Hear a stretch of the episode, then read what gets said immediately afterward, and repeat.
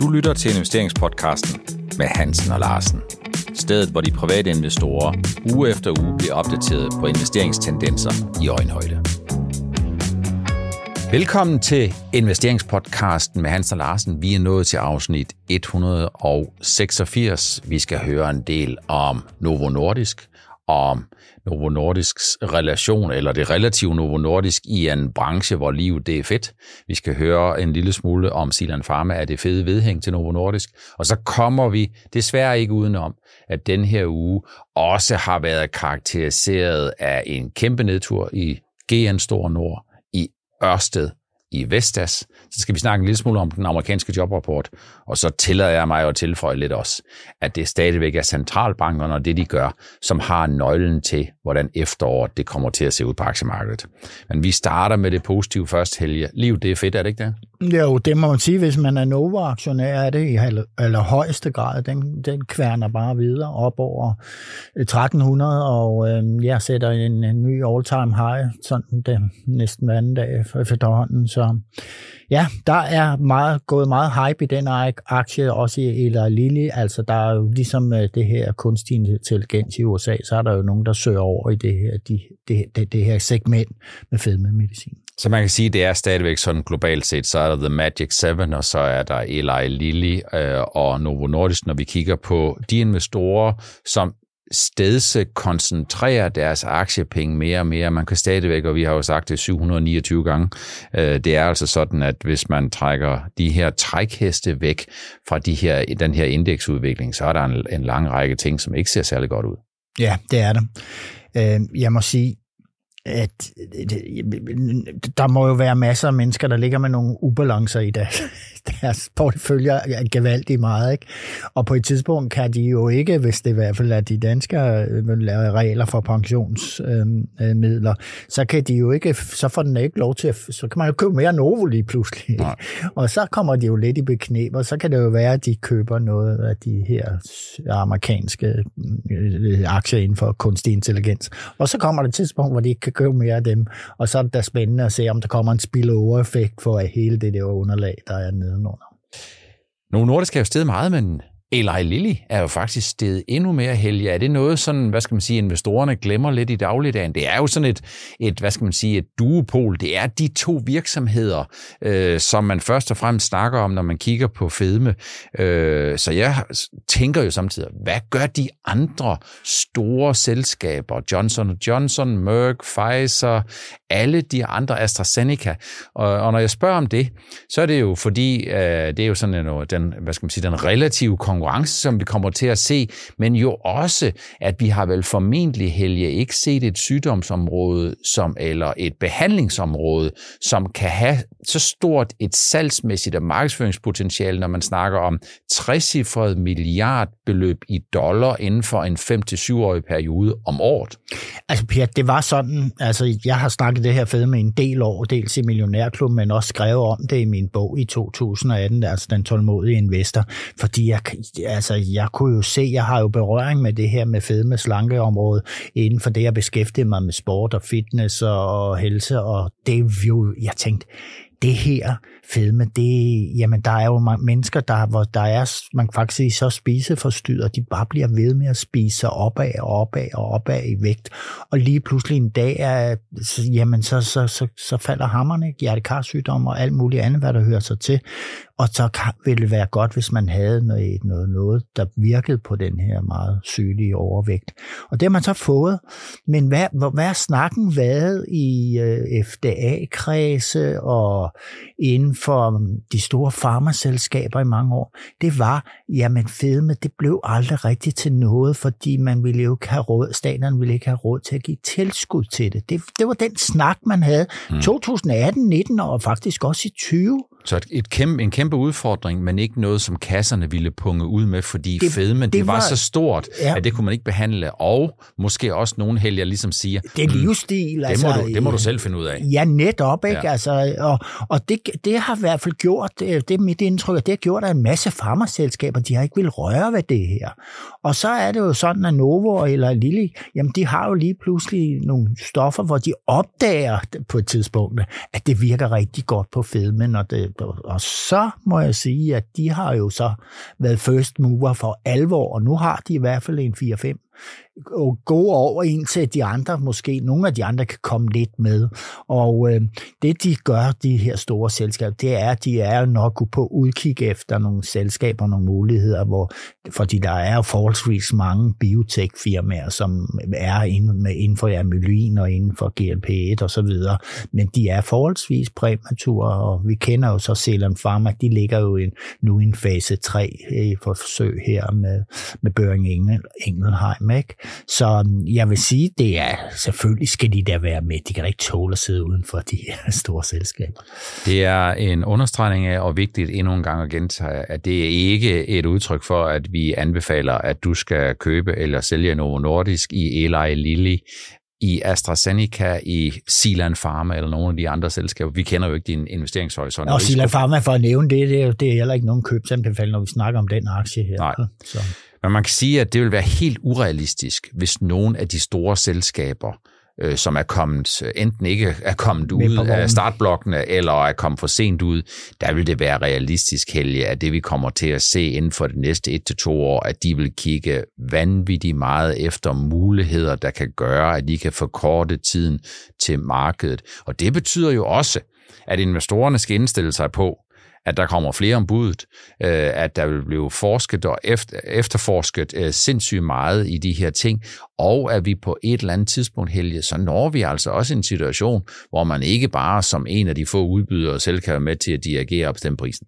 Fuldstændig rigtigt. Sådan, det, det er jo kapitalismen og markedet i, i, i nødskal. Ikke? Det er bare sådan, det er. Lige pludselig så mylder det jo ind, og, og, og så må man sige, det man kan sige, at de nye, der kommer til, jamen hvis de skal lave kontrakt, øh, øh, kontraktproduktion øh, på det her, jamen så kommer der jo også en konkurrence i en vis periode. Ikke? Altså, den, den, det hele skal give os op til at klare det her, og i det øjeblik, når der er mange udbydere på markedet, så falder priserne på det. Hvis vi kigger lidt på tallene, så kan man sige, at øh, jeg, øh, vi er jo alle sammen klar over, at Novo Nordisk har nået en markedsværdi, som er større end det danske bruttonationalprodukt. Men jeg har også kigget lidt, lidt andre tal. Så Novo Nordisk er ikke kun det mest værdifulde selskab i Europa. Men jeg har kigget lidt på, hvad kan man få i Norden, øh, i Danmark, Sverige og øh, i Norge, hvis det er sådan, at vi skulle forestille os, at vi skulle bruge Novo Nordisk som, øh, som betalingsmiddel. Og der kan man altså faktisk, hvis vi starter med Norge først, der kan man få de norske laks, man kan få den norske det norske olie og gas og i Ekanor. Og shipping. Og shipping. Øh, og øh, så er det sådan, at Novo Nordisk har en markedsværdi nu her per onsdag, eller i virkeligheden per tirsdag i går, øh, på 171 procent af markedsværdien. Og det skyldes jo den høje værdi af Novo Nordisk, og så skyldes det selvfølgelig også, at den norske krone i dag har en værdi, som vil svare til dengang, vi havde pesetas nede i Spanien. Ja, du har, du, har, du har fuldstændig ret. Altså, Novo er blevet et meget, meget stort selskab, og det blev så stort, som man er svært ved at forestille sig, hvor stort det egentlig taget der blevet øh, i værdi. Og øh, jeg synes, det var rigtig godt, du har lavet nogle, nogle tal på det i dag, og det har jeg offentliggjort rundt omkring på de sociale aktiemedier. Det er altså, hvor, hvis man sætter det i forhold til, til, til hovedindeksene, både i Norge og Sverige, ikke, så, og så selvfølgelig i Danmark, så må sige, Novo nordisk er, er ja, det er et klasse for sig selv. Det er simpelthen bare, øh, jeg tror, vi har brugt udtrykket en enkelt eller to gange før, ingen over, og jo absolut ingen ved siden af. 22,95 procent vil Novo Nordisk fylde i en Danmark, Norge, Sverige portefølje. Hvis man kigger på den måde, øh, Novo Nordisk er lidt mere værd end de 30 største svenske selskaber udtrykt i danske kroner. De øvrige 24 danske selskaber er en lille smule mindre værd til sammen end Novo Nordisk, selvom vi har en DSV, som har en markedsværdi på sådan lige underkanten af 300 milliarder kroner, som jo også er det, jeg vil kalde noget. Ja, jeg kan jo lige sige, at Mors drøftede de her tal, som du havde regnet ud sammen med, med en hustru, og hun sagde, da hun så det, hvad andelen, i for, eller Monos andel i forhold til Sverige og Norge, så, jamen, og så så hun det danske tal, så så, ja, vi, vi har jo faktisk nogle rigtig store, gode selskaber ved siden af Novo, og det afspejler sig i tallet her. Ikke? Det er ikke så slemt med Norge, men altså, vi har jo nogle gode life science-selskaber, store life science-selskaber også, ikke? og så har vi DSV og Mærsk og så videre, ikke? Så, og Carlsberg. Så vi har nogle store selskaber, øh, så Novo vinder ikke så overbevisende i Danmark, som det gør de andre steder. Men man kan bare sige, at på toppen der er der Novo Nordisk, og det er jo noget af det, som vil være øh, et kæmpe aktiv også de kommende år, både for så vidt angår øh, ja, vækst, for så vidt angår størrelse, men også for så vidt angår betalingsbalancen, fordi Novo Nordisk de sælger en hel del varer uden for Danmark. Ja. Vi skal videre til noget, som er knap så opmuntrende. Uh, vi har set uh, Ørsted være markant under pres uh, de seneste uger, og helt galt er det vel gået i den her uge, hvor, hvor vi har set en, en lang række ting, som falder sammen, og det var jo uh, eftervirkning efter sidste uges uh, meddelelse og øjenåbner fra Ørsted om, at uh, de kunne blive tvunget til at tage en samlet nedskrivning på 16 milliarder i forbindelse med USA, og det uh, i sig selv kan det ikke forklare den her meget store nedtur.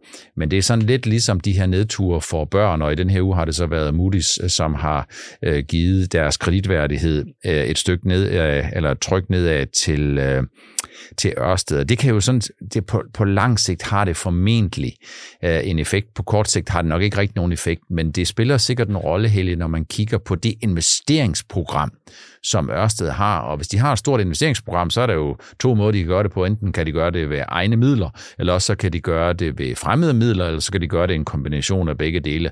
Og jo bedre kreditværdighed, jo lavere øh, låneomkostninger. Ja, jeg vil sige, det er jo en, en, en alvorlig øh, øh, perfect storm, som de er havnet i. Og, og nu kommer det jo så frem, at vi to har snakket om det, og jeg har i hvert fald nævnt det et par gange, det her. Jamen altså, man betaler sig ud af de kontrakter, man er indgået på havvindsprojekter. Det er der rigtig mange, der gør. De vil sgu ikke være med, fordi det kan ikke tjene nogen penge efterfølgende. Ikke? Og, så, og det, der har lige været en artikel her til morgen i, i børsen, ikke? og så har det jo sikkert også været ude i resten af verden, og især i USA, at det, det er sådan, at nu bliver havvind, det er noget, man løber langt skrigende bort fra. Øh, det er der så delte meninger om, men bare det, at man går i gang med at betale sig ud af, af kontrakter, det er jo en meget, meget, så meget er det et meget negativt signal. Meget mere end det, at Moody laver en, en kreditnedvurdering, fordi det, det ser man jo løbende på forskellige selskaber. Du plejer ikke at give det store, når det er Moody derude. Så man kan sige, at øh Ørsted er jo ramt af den perfekte modvind, øh, og jeg kigger en lille smule, inden vi skulle i studiet her. Det er jo ikke, fordi tallene er særlig store helge, man kan også se, at når nogle kurser de går meget ned, så kan vi godt se, at short-andelen bevæger sig lidt op, og jeg ved udmærket godt, det er ikke et meget stort tal, men på en uge der er den gået fra 0,51 til 0,86 i, i procent af aktiekapitalen. Det er jo ikke et meget stort tal. Det er et meget lille tal, faktisk. Det er faktisk et meget lille tal, men, men Ørsted er jo øh, sådan øh, en af de der selskaber, som øh, shorterne kigger efter, og det er simpelthen fordi, at noget af det, som shorterne godt kan lide, det er masser af likviditet. For masser af likviditet, det gør det nemt at komme ud og komme ind igen.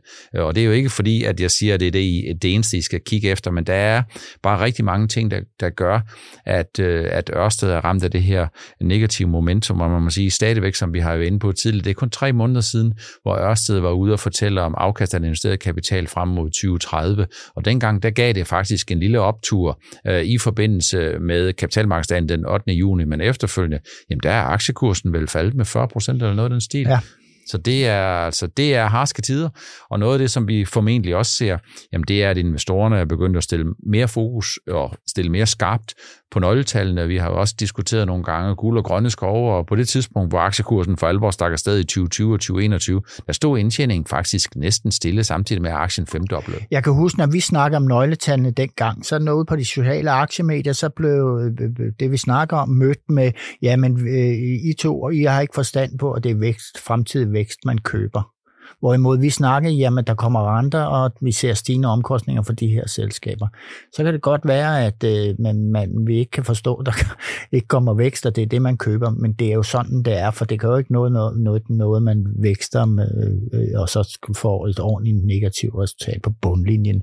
Og det er jo der, der, derfor, man har nøgletallene og kan bruge dem. Det er ikke altid, man kan, og det, vi ser jo med Eli Lilly for eksempel, og også med Novo til del, store nøgletal, jamen øh, de sælger meget, og de tjener også gode penge på det her. Men nu er vi i en situation, at de tjener ikke penge, de her selskaber, som, hvor vi ved, der er vækst frem, frem, fremadrettet, og vi bliver pludselig i tvivl om, at de kommer til at gøre det i det omfang, som de guider.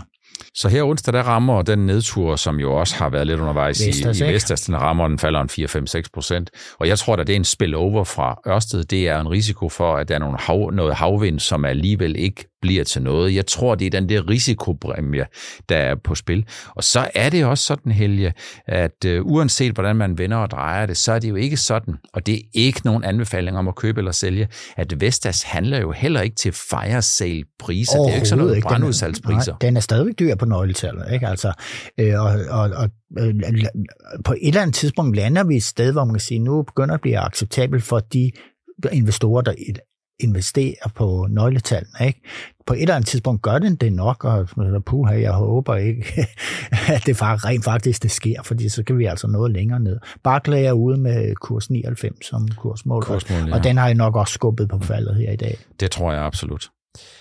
Som om det ikke var nok øh, udfordringerne for den grønne omstilling og Vestas og Ørsted, så fik vi jo også i den her uhelge, at øh, Gen Store Nord øh, simplificerer deres struktur. De øh, smelter i løbet af de kommende måneder, så vil de smelte, smelte hearing og audio sammen. Og som udgangspunkt, så tænker jeg, jeg synes faktisk, det er den naturlige konsekvens af, af, af flere forskellige ting. Men investorerne, ja, men de tisser godt nok i bukserne, må jeg nok sige, og sender aktien massivt nedad. Og det viser vel meget godt, at tilliden til GN, den er fuldstændig væk, fordi som udgangspunkt, der kan man sige, der er ikke så noget netto meget negativt nyt i den her, måske ud over, at der er nogen, der ligesom tænker, mulighederne for, at demand og Øh, Demand Invest, som jo har flagget en plus 10% andel, og Demand Invest, som er 55-60% aktionær i Demand, måske så nu er mindre sandsynlig øh, i øh, at kunne komme med et køb, fordi man smelter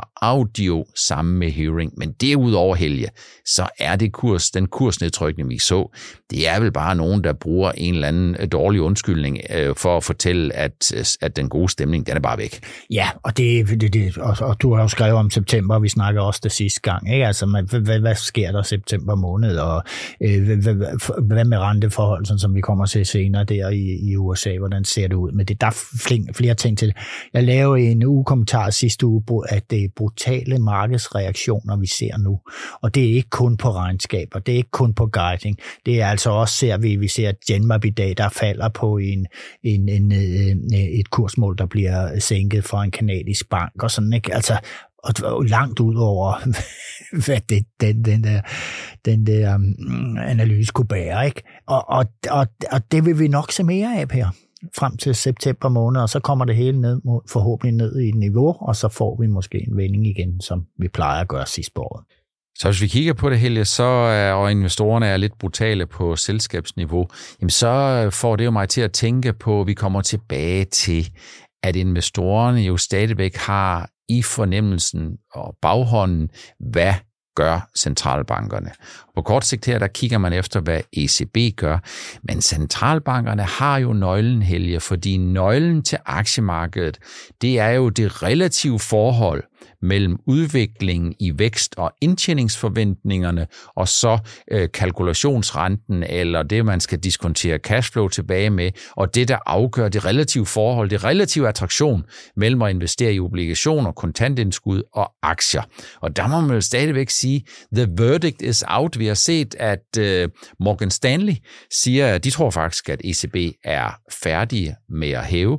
Og det sidste, jeg har set, øh, jeg håber ikke, der er kommet noget endnu senere, eller endnu nyere. Det har været, Goldman Sachs faktisk også mener, øh, så vidt jeg så, at, at, at Fed er færdige med at hæve.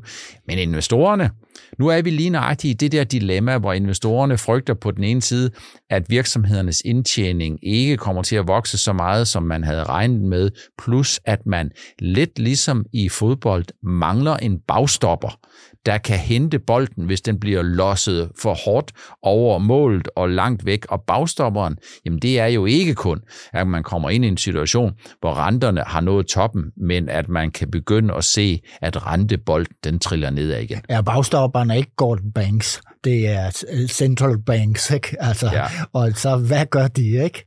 Og øh, der vil jeg sige, der kom, må jeg her i dag, så var, fik jeg der en meddelelse om nogle af de der medlemmer i USA, der sidder med i det råd der omkring renten der, jamen de var jo ude og sige, at øh, jamen der kan muligvis komme en til. Altså alt det der, der kommer ud, Per, er jo ikke befordrende for noget som helst. Kan det ikke bare lade være, og så vente til, hvor vi kommer til møde, og så kommer man ud. Men der kommer lidt for mange udtalelser i USA for centralt placerede øhm, øh, øh, personer i centralbanken. Men det er jo ikke det er jo ikke en mere eller en mindre, efter man har hævet renten fra 0 til 5,25, som gør forskellen helge. Nej. Det, der er forskellen, det er fornemmelsen for, hvor længe bliver de på det nuværende niveau, og hvornår ser vi den trigger, der kan startes, når snebolden begynder at rulle nedad. Og der må man vel sige, altså der er det jo egentlig investorerne, de tager forstørrelsesglasset, så stiller de helt ind på inflationstal, på væksttal, på arbejdsløshed og alle de der ting. Og så er det jo sådan, at det her, det skifter jo fra tue til tue og fra uge til uge. Ja, ja. Øh, og der, der må man sige, at øh, det er altså stadigvæk en risiko at den amerikanske centralbank og med det ECB er, er villige til at trykke privatforbrugeren lidt ekstra på brystkassen eller lidt ekstra i maven med høje renter i en længere periode for at være sikker på, at inflationskurven er knækket ned mod det, som de kan sige i 2024 har en god mulighed for at ramme 2% som årstigning. Ja, det, et andet sted, så synes jeg, det, det vil virke helt utroligt. Ikke? Men, men det jeg tænker på, når, at hvis, at hvis de kommer med, en, eller når de kommer, eller hvad de nu gør, med en rentestigning til, så kan vi jo sidde og tænke, at jamen, det er skudt ud en måned, eller, ja, og som investor, så tænker man, jamen, så går der længere tid, inden man begynder at sænke igen. Mm. Så man må bare sige, i den her periode, jamen der er det jo september-effekten, der er alle mulige andre effekter, der er Kina og usikkerhed og alle mulige andre ting. Men at the end of the day, så er vi jo tilbage. Så er vi fuldstændig tilbage til det traditionelle helge. Øh, aktier versus obligationer versus kontant indestående. Og der er det altså bare sådan, at øh, dataen de siger, at september måned, det kan være en drilsk måned, og det er ikke noget, jeg finder på. Det er jo noget, data øh, relativt langt tilbage øh, illustrerer, og det er jo noget, som ikke fanger investorernes fokus de dage, hvor aktierne stiger, men det er noget, som i høj grad bliver bragt frem fra gemmerne de dage, hvor vi får nogle af de her øh, kursnedsablinger, kurshøvl. Det vil jeg godt tillade mig at sige i Ørsted og Vestas og GN Stor Nord. Der får man altså med grovfilen og med høvlen, og der er altså ingen mercy. Nej, jeg har lagt mærke til det gennem årene, og det, det har jeg gjort, fordi at jeg har altid fundet i, i norske aktier, både laks, men også i shipping, så har september altid været en rigtig god måned at købe ind i og, og, og, og se på sin portefølje af norske aktier, hvor godt lige de to sektorer klarer sig i forhold til alt det andet, jeg har haft liggende. Ikke? altså, altså så øhm, på den måde har jeg bemærket, at de der traditionelle ting, jeg har haft i, i, øhm, i porteføljerne, jamen de har klaret sig mindre godt i september. Noget af det, som vi også har været inde på øh, de seneste uger og måneder, det er jo, at oliepriserne er stadigvæk relativt høje, øh, og det kommer vel på det lidt forkerte tidspunkt for forbrugerne, fordi høje oliepriser, det er jo skat på forbrug, og skat på forbrug, det betyder alt andet lige mindre til forbrug. Øh, og vi har jo snakket om, at oliepriserne jo formentlig vil blive holdt højere i en længere periode, og vi så også tirsdag, Saudi og, Saudi og Rusland, de siger, jamen øh, vi pumper lidt mindre, øh, lidt mindre også øh, de kommende måneder, som at få olieprisen til at stige lidt, og det er vel, det er det er vel den forkerte ting, der kommer på det forkerte tidspunkt, Helge? Ja, fuldstændig, og nu gasprisen følger, følger du jo meget, men for, for Øh, Øh, jeg må nok sige, at, øh, at øh, der, der går lige pludselig kan der godt sådan noget, gå sådan noget politisk strategi i det for Saudi-Arabien, men især for russerne, fordi skal vi klemme europæerne på, på maven, og, så skal olieprisen jo op, og gasprisen skal op, ikke? Det kunne jeg godt forestille mig. Og så kan de jo så se på deres lige balance på salget af, af olie- og gasprodukter. Nå ja, men øh, det, de, lige meget hvad sker, så bliver de lykkelige alligevel en anden ende, og så længe de har en marked i Indien og Kina og sådan noget. I gamle dage, så vil man ligesom sige, at øh, høje olie- og gaspriser, det var godt for Norge, og høje olie- og gaspriser, det var godt for norske kroner, men jeg skal love for, den har man bare fået, ja, hvis olieprisen stiger 5-10 dollar, som jo får de norske indtægter til at fuldstændig eksplodere, ja, ja der sker ikke rigtig noget. Norske ja. kroner ligger bare i dybfryseren. Er det stadigvæk den Manglende her... tillid, altså det... Den her politiske proces, øh, hvor man ikke rigtig ved, om grundrenteskatten skal være 25 eller 45, og så ved man faktisk heller ikke rigtig, hvad kommer der af, hvad kommer der overraskende ting i morgen?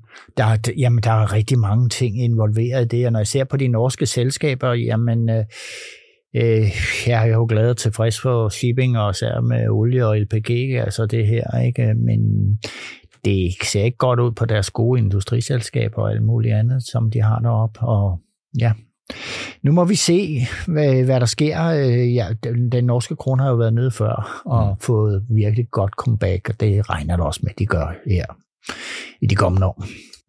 Det var alt det, som vi havde valgt at tage med i afsnit 186 af investeringspodcast med Hansen Larsen om Novo Nordisk, om mulighederne for, at vi får et duopol sammen med Eli Lilly, et oligopol, eller om det hen ad vejen måske mere bliver øh, som øh, et marked præget af lidt mere fuldkommen konkurrence, fordi de store selskaber, som har ignoreret fedmemarkedet, som du jo så illustrativt og malende fortalte om, Helge, jamen der må det være meget naturligt, at der sidder nogen hos Pfizer, hos Merck, hos AstraZeneca, hos Johnson Johnson eller nogen af de andre, og klør sig lidt i hårdt over, om de i virkeligheden skal stå uden for et marked, som de mest positive mener, om en 5-7 år kan komme til at have et, et årsniveau på 100 milliarder dollar eller endnu mere.